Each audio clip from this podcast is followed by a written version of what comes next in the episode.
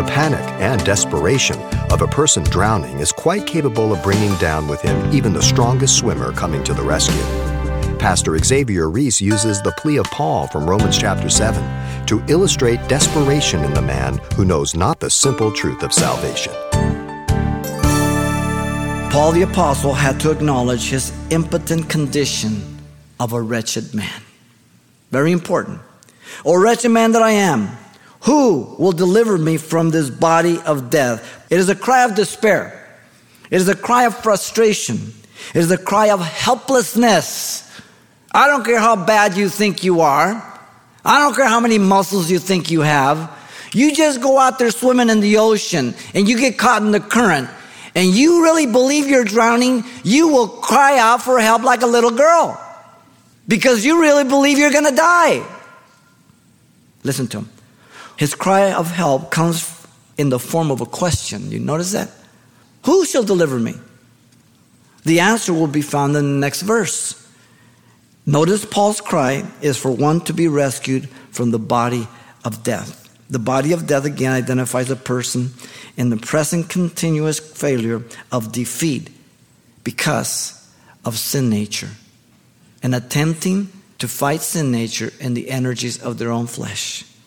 The cry of Paul is regarding the body of death, indicating a practice of the day. When someone kills somebody, what they used to do is take that cadaver and they would put him face to face to the person who killed him, tie his neck to neck, arm to arm, torso to torso, leg to leg, and leave him alone. And that corpse would begin to rot and overtake the living one. What a horrible way to die. This is what Paul is saying. This is how he's describing it. As long as you live in the energy of the flesh, you will feel like you're carrying out a stinking, rotting body that's just consuming you. You ever feel like that when you're a non believer? No way. What a vivid picture. The cry is not for what or how, it's who. Underline that. Who shall deliver me? The cry is for someone outside of himself, not within himself. So notice 25. Listen to his words. I thank God through Jesus Christ our Lord.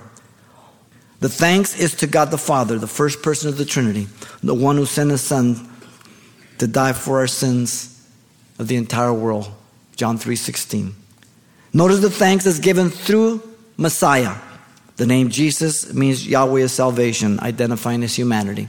The title Christ, Christos, means anointed, the Messiah of the Old Testament. He is God who became man, and he is the Messiah, and he is Lord of my life. And so Paul broke out in celebration of his liberation to acknowledge the tension of war, but not the defeat any longer. Not the defeat any longer. He could be victorious over sin nature so as to not live defeated. You've been listening to Simple Truths with Pastor Xavier Ries, a daily devotional of the enriching and precious truths found in God's Word. We appreciate you listening each weekday at this time, but you can hear this program again by following the radio listings link at calvarychapelpasadena.com. For more on the other ministries at Calvary Chapel Pasadena, visit our website. There you'll find information about weekly events, Pastor Xavier's messages, even online booklets in English and Spanish. It's all at calvarychapelpasadena.com. Simple Truths is a radio ministry of Calvary Chapel, Pasadena.